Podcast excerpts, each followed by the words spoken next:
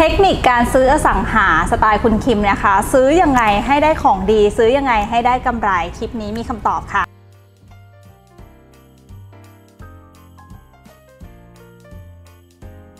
สวัสดีค่ะจิ๊บนะคะ จากเพจอสังหาเรื่องจิบจิบค่ะวันนี้นะคะ อยู่กับคนที่คุ้นเคยนะ คุณคิมค่ะครับปกติไปแต่ช่องคุณคิมวันนี้เชิญคุณคิมมาช่องจิ๊บบ้างนะคะดีมากเลยครับ ก็ต้องบอกค่ะว่า เราเป็นสายอสังหา แล้วก็เป็นสายครับนักลงทุนอืมที่เริ่มมาตั้งแต่วัยวัยรุ่นละกันมา20เนาะวัยรุ่นต้นนี่ร้อยล้านเออครับผม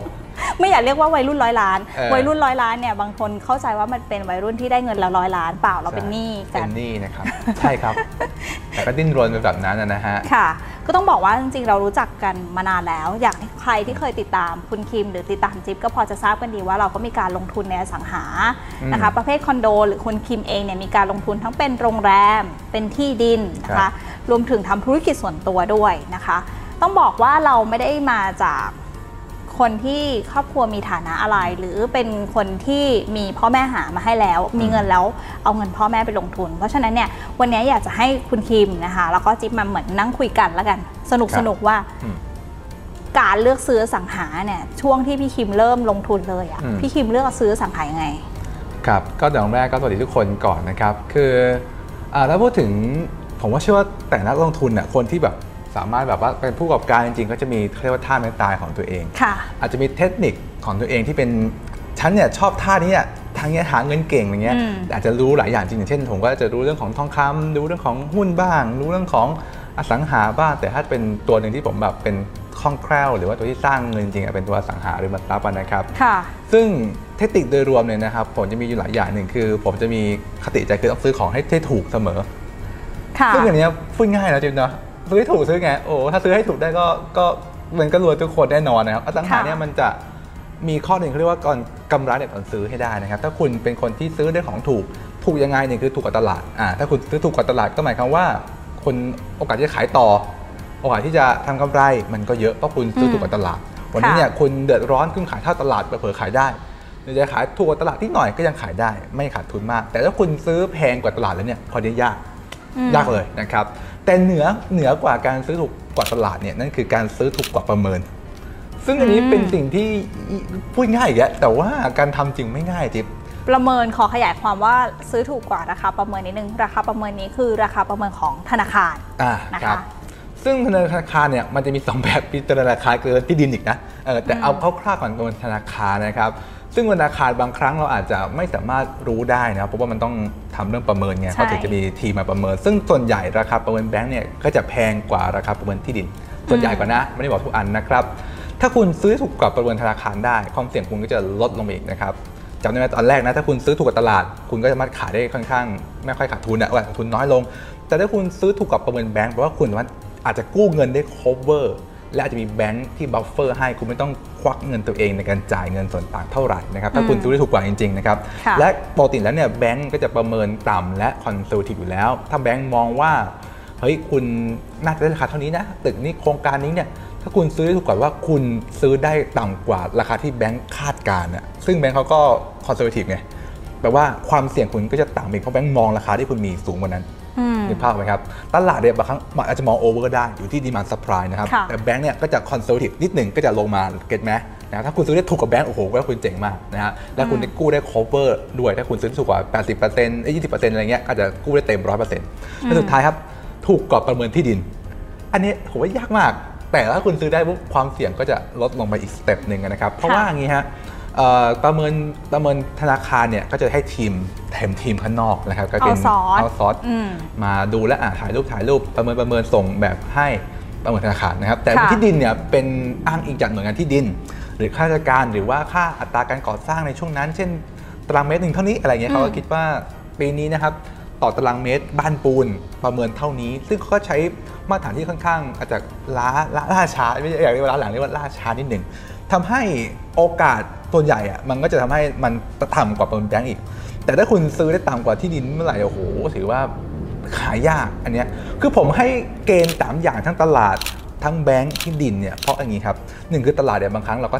ประมาณหาได้ค่ะแต่ราคาตลาดบางที่มันก็ไม่ได้เปรียบเทียบเยอะจนเราแม่นพอไม่ใช่อืมทำเป็นบ้านในบ้านในหมู่บ้านโอเคยังพอหาราคากเพลางราะมันได้มีอ้างอิงเนาะมันมีบ้านหลายหลัง ครับแต่พอเป็นบ้านในป่าแถวบ้านนอกเลยที่มันไม่มีตัวเปรียบเทียบเยอะบางครั้งราคาตลาดคุณอาจจะมันไม่ถูกอะมันไม่แม่นพอเพราะว่าตัวตัวข้อมูลมันน้อยนะครับสอนราคาประเมินแบงค์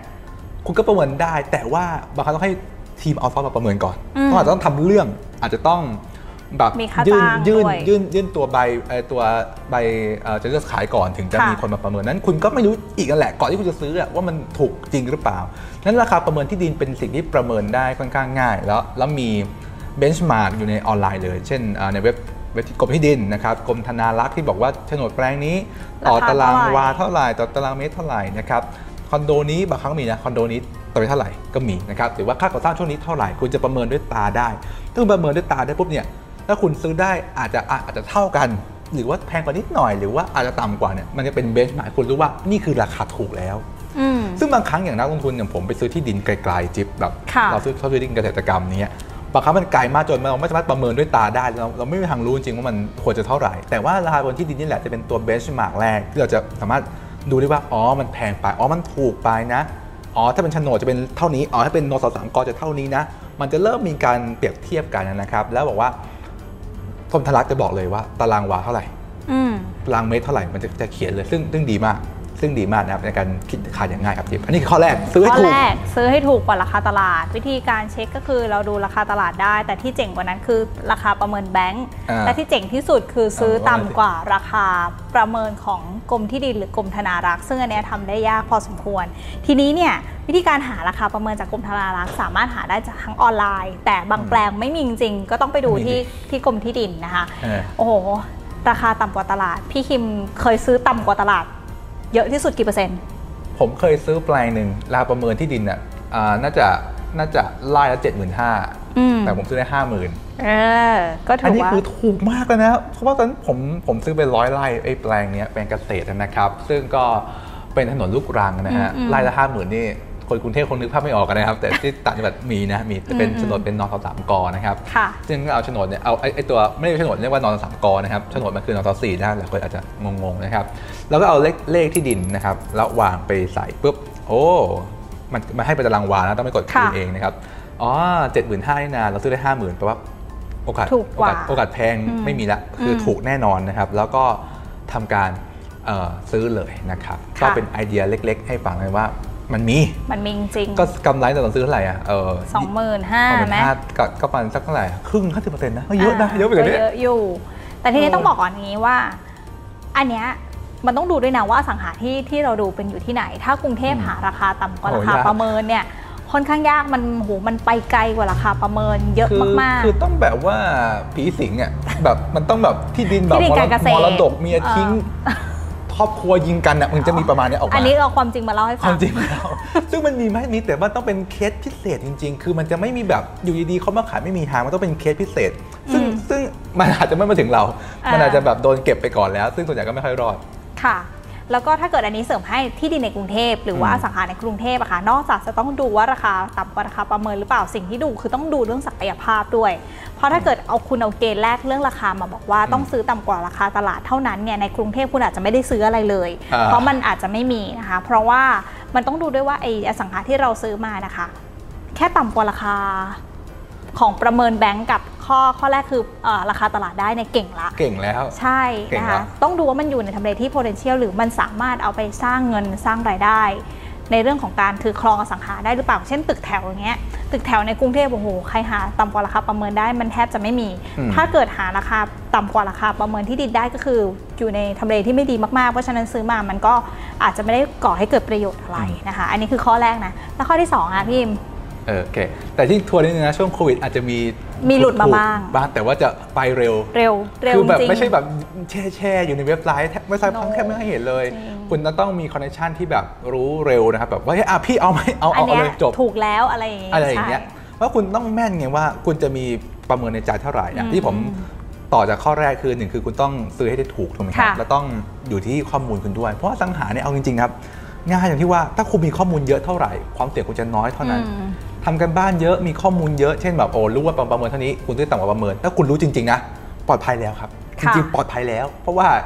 เอ่อรัฐบาลให้มากกว่านั้น หรือว่าแบงค์ให้มากกว่านั้นแน่นอนนะครับโอเคนั่นคือข้อมูลเนาะสองคือผมว่าความเร็วสำคัญจิ๊บอืมอันนี้บอกถ้าราคาต่ำกว่ามันมีไม่มี แต่คุณจะซื้อให้ได้เร็ว และทำให้ทรัพย์สินพวกนั้นเนี่ยเข้ามาหาคุณเป็นคนแรกๆยังไงเพราะว่าของดียังไงขายได้ ผมพูดตรงๆค่ะ อสังหาเนี่ยมันมันไม่เหมือนกับหุ้นนะหรือแบบยังไงปที่ว่าราคาถูกมีคนจ้องอยู่แล้ว ลองมาลองเอาบ้านน้องก็ได้นะครับ ใครฟังอยู่ลองติดป้ายลด 50%อืมเดี๋ยวมีคนโทรมา ต่อให้แปะหน้าบ้านอะแปะหน้าบ้านจะมีคนซื้อเหรอครับพี่คิมลองดูลดอืม50%เดี๋ยวมีคนโทรมา เชื่อผมนะเอาหัวไปเหมือนอืมเพราะว่าด้วยความเจ๋งของมันคือว่า มันเป็นสินทรัพย์สินที่แบบคนต้องการอยู่แล้ว แล้วค่ะคนมั่นใจคือมันมีความ stable ของมันมันไม่เหมือนหุ้นที่แบบ อาจจะมีอารมณ์กลัวได้เฮ้ยเฮ้ยอะไรตลาดรือเปล่ามันใหญ่เนาะใช่อืมมันกลัวมีความคาดหวังด้วยแล้วการดูเนี่ยค่อนข้างซับซ้อนแต่อสังหาเนี่ยด้วยตัวพื้นฐานมีที่ดินกับตัวตึกอาคารปูนอย่างเงี้ยมันดูง่ายกว่านั้นทำให้พอเราตั้งราคาที่มัน discount มากๆเนี่ยมันดึงดูดให้คนเอ่อจะสนใจสนใจทันทีเลย ลองติดป้ายดีครับติดป้ายขายบ้านลด50%เดี๋ยวเถอะมี มาลองดูนะผมเรามาเว้นด้วยนะว่าว่าว่ามีคนว่าได้ด้วยไหมเออใช่ แต่คำถามคือว่าต่อต้องปิดไปอะมันจะมีคนมาซื้อแล้วบางวางเงินแล้วจะซื้อขายไปในสั้น ๆ เลยค่ะ ถ้าขายถูกมากนะนะครับคำถามคือว่าแล้วถ้าวันนี้เราเป็นคนหนึ่งที่อยู่ข้างนอกวงรอบไกลๆไอ้บ้านนั้นเนี่ยอะสมมติไอ้ร้านเนี้ยขายอยู่อยู่หลังหมู่บ้านเราบางครั้งเรายังไม่รู้เลยนะอืมเราอยู่หน้าหมู่บ้านถูกไหมค่ะเอ้ยอยากจะมีบ้านสักหลังหนึ่งให้กับน้องชายอยู่กับตัวเองอ๋อหลังบ้านขายลดราคา แต่ถามจริงคุณรู้ไหมอืมก็ไม่รู้นะ คือมันไม่รู้อะจิ๊บคืออสังหาราคาดีพูดอย่างนี้ค่ะมันจะไม่ได้ถูกปล่อยไปยังตลาดออนไลน์อืมอัปเดตอยู่ตลอดเวลาใช่ของที่อยู่ในออนไลน์อะส่วนใหญ่คือเป็นของที่เหมือนขายมาสักพักแล้วก็เออถูกกระจายกันไปในโลกออนไลน์เนาะอย่างที่พี่คิมมักจะพูดกับจิ๊บอยู่เสมอว่าถ้ามีของดีอะมักจะไม่ถึงตลาดออนไลน์หรอกแค่ส่งใช่เขาเรียกว่าอะไรอะส่งไลน์ไปหาบอกว่าเอาไหมราคาถูกอืมประเมินเท่าอันนี้นี้เริ่มเริ่มหาของดีแล้ว คือต้องบอกว่าประเมินเท่านี้อะบอกว่าผมไปถามว่าที่ว่าประเมินเท่าไหร่อืมแบงก์ปล่อยเท่าไหร่อืมถ้าแบงก์ปล่อยแล้วเกินมาแปลว่าเฮ้ยโดย fundamental ก่อนมันถูก แล้วก็ไปทำการบ้านเรื่องของค่าเช่าอืมเท่าไหร่อะไรอย่างเงี้ยครับอืมเพราะเราไม่รู้จักทุกทำเลหรอกเนาะเป็นไปไม่ได้จริงจะแม่นทุกตารางเมตรมันเป็นไปไม่ได้อยู่แล้วครับ ก็เหมือนกัน อันเนี้ยอันนี้อ้างอิงนิดหนึ่งว่า ขอเปรียบเทียบสถานการณ์โควิดที่ผ่านมาทำไมทุกคนจะบอกว่ามันเป็นภาพหลอกตาหรือเปล่ากับ เจ้าของโครงการหรือว่าหลาย ๆ developer มาบอกว่าโซเอาอืมเฮ้ยมันเป็นการโปรโมทโดยบล็อกเกอร์มันเป็นการโปรโมทโดยข่าว เพื่อให้คนรู้สึกว่าเฮ้ยมันน่าซื้อหรือเปล่า อันนี้ต้องพูดจริง ๆ ว่าถ้าของดีมีอยู่ในตลาด คือตึกอะมันอยู่แค่นั้นอะตึกมันมีห้องอยู่แค่นั้น พอมันลดราคามาในระดับที่เขาเรียกว่าคนซื้อได้หรือแบบเฮ้ยมองเห็นแล้วว่าถูกอะ มันขายเร็วจริง ๆ พี่คิม มาถึงราคาที่แบบเขาเลงอยู่อะเขาเล็งอยู่แล้วเขารีบไปซื้อเลเลยยถ้ามันเลงอยู่นะฮะ ถูกค่ะ แต่ก็จะมีกลุ่มคนที่ไม่แน่ใจ เพราะไม่เคยศึกษาเรื่องนี้มาก่อนอืมเพิ่งเข้ามาในตลาดอสังหา แน่นอนคุณข้อมูลยังไม่พร้อม มันก็อืมจะเกิดการลังเลว่า เอ้าห้าล้านลดมาสี่ล้านนี่มันเรียกว่าถูกแล้วเหรอ ถูกหรือยังวะถูกหรือยังวะรอยังรอไม่โคแม่นโควิดรอบสองดีกว่าไหมแล้วค่อยซื้อ มันก็จะทำให้การตัดสินใจนะช้าขึ้น พอผ่านไปอีกอาทิตย์หนึ่งกลายเป็น รู้อะไรไม่เท่ารู้งี้อืมไม่ได้จองไป เพราะฉะนั้นเนี่ยค่ะ การลงทุนอสังหาบางทีอะมันไม่เหมือนหุ้นที่ว่าหุ้นเนี่ยบางคนจะใช้ภาษาเรียกว่าอะไรตกรถอ่ามันลงไปแล้วไม่ได้ซื้อแล้วตกรถครับแล้วมันก็หาจังหวะลงเพื่อจะซื้อหุ้นตัวนั้นๆ ได้อืมอีกในจังหวะที่กราฟมันลงหรือราคามันลง ก็อาจจะมีอาจจะไม่มีก็ได้ไม่รู้อ่าอ่าแต่โอกาสมีมันยังมี แต่ใช่อสังหาค่ะ ถ้าคุณมองเป็นมันของเป็นของ limited พูดหลายรอบแล้วว่ามันคือของที่ซื้อมาแล้วหมดไปครับ ของที่ออกมาใหม่สร้างออกมาใหม่ ไม่ใช่ทำเลเดิม ไม่ใช่ห้องเดิม ไม่ใช่ตำแหน่งเดิม เพราะฉะนั้นเนี่ยมันหมดแล้วมันหมดเลย พอขายไปแล้วมันไม่สามารถรอให้มันผลิตอืมออกมาใหม่ได้ใน product ที่ใกล้เคียงกันนะครัคะบเพราะฉะนั้นเนี่ย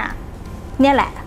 นอกจากจะรู้ราคาแล้วเนี่ยต้องมีวงไหนที่อืมที่ช่วยบอกในเรื่องของราคาอสังหา พี่คิมทำไงเรื่องวงไหนทำยังไงบ้างแชร์นิดนึงค่ะ ได้ครับ เดี๋ยวเดี๋ยวขอย้อนกลับไปนิดหนึ่งที่ผมชอบมากที่จิ๊บบอกว่าลดราคาแล้วมันจะเริ่มทยอยหายไป ผมนึกถึงนาฬิกาผมผมไปซื้อนาฬิกาที่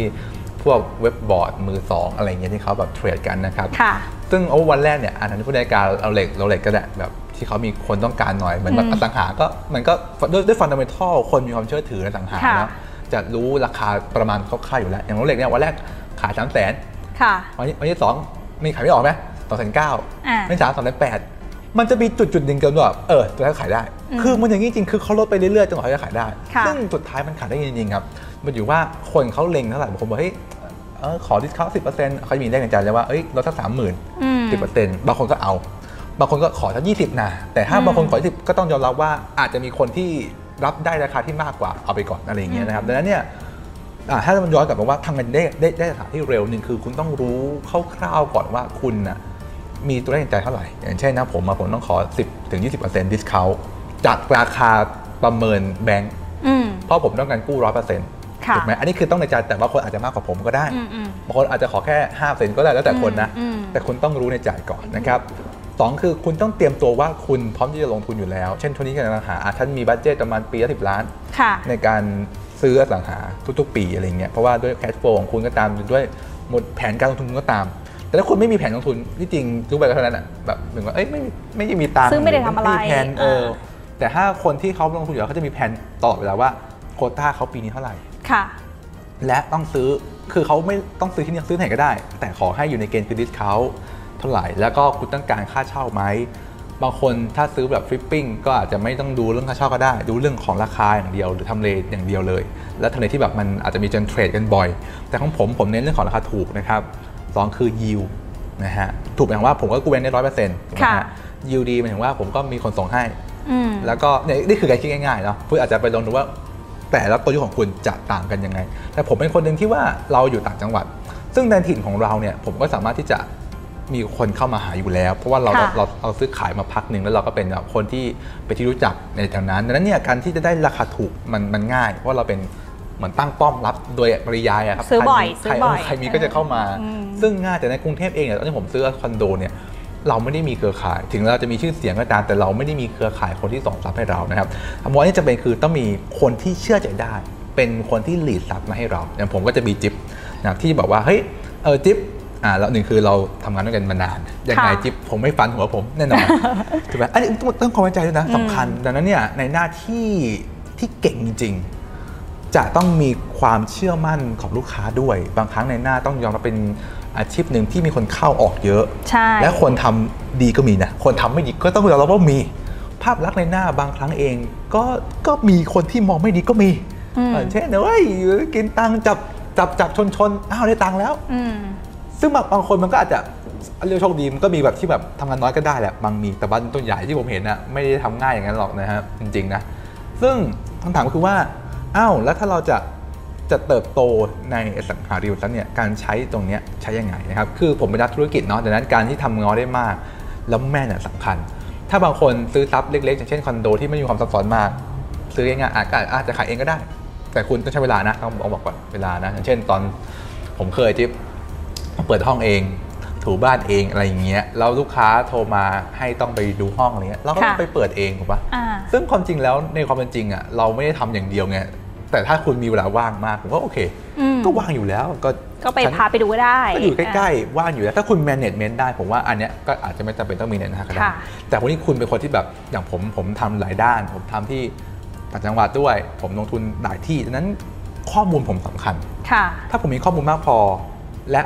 และมีคนที่เชื่อใจได้มากพอ ผมก็สามารถได้ของที่ราคาถูกและรวดเร็ว เพราะว่าเขาอาจจะเลือกผมว่าผมก็เป็นถ้าเรียกจริงคือเป็นนายทุนที่ค่อนข้างมีศักยภาพค่ะ อะไรอย่างเงี้ยเราบอกสเปคจิ๊บหมดแล้วเอาอย่างนี้นะจิ๊บถ้าเจอกิ๊บก็ส่งถ้าไม่ใช่กิ๊บก็ไม่ส่งให้ผมนะอืมจิ๊บไม่ได้ส่งผมทุกทุกทุกอันนะเว้ยถูกเออมันจะว่าสเปคเราเป็นยังไงดังนั้นผมอืมจึงมองว่า ถ้าคุณมีคอนเนคชั่นที่ดี กับในหน้ากับแวดวงอสังหาเนี่ยสำคัญ ว่าในหน้าช่วงหนึ่งคือความปลอดภัยเหมือนเราซื้อประกันนะจิ๊บแบบว่าเอ้ยค่ะถ้าซื้อนี้เราโอเคความปลอดภัยเรื่องของข้อมูลที่มากพออมเราก็จะเซฟของเรานะครับสองคือเอาจริงๆนะครับ ถ้าลงทุนอสังหาเนี่ยและ แล้วเราแม่นอะการเติบโตเนี่ยในข้างหน้าเนี่ยเราก็รู้เหมือนก็เหมือนเราซื้อหุ้นที่ถูกตัว มันก็วิ่งถูกไหมอ่าก็เหมือนกันครับมันก็วิ่งยังไงมันก็คุ้มค่าอยู่แล้วสามคือเรื่องของเวลาการดูแลนะครับอสังหาเป็นเป็นการลงทุนที่ต้องมีการบริหารจัดการนะมันใช่ไม่ใช่หุ้นที่แบบว่าเราซื้อปุ๊บแล้วก็นอนนอนดูมันได้อสังหามันต้องมีการจัดการเช่นขนเช่าอะน้ำไฟติดต่อประสานงานนิติอะไรมันจะมีเรื่องพวกนี้อยู่แล้วดังนั้นถ้าคุณจะลงทุนห้องเดียวผมว่าก็ทำเองก็ได้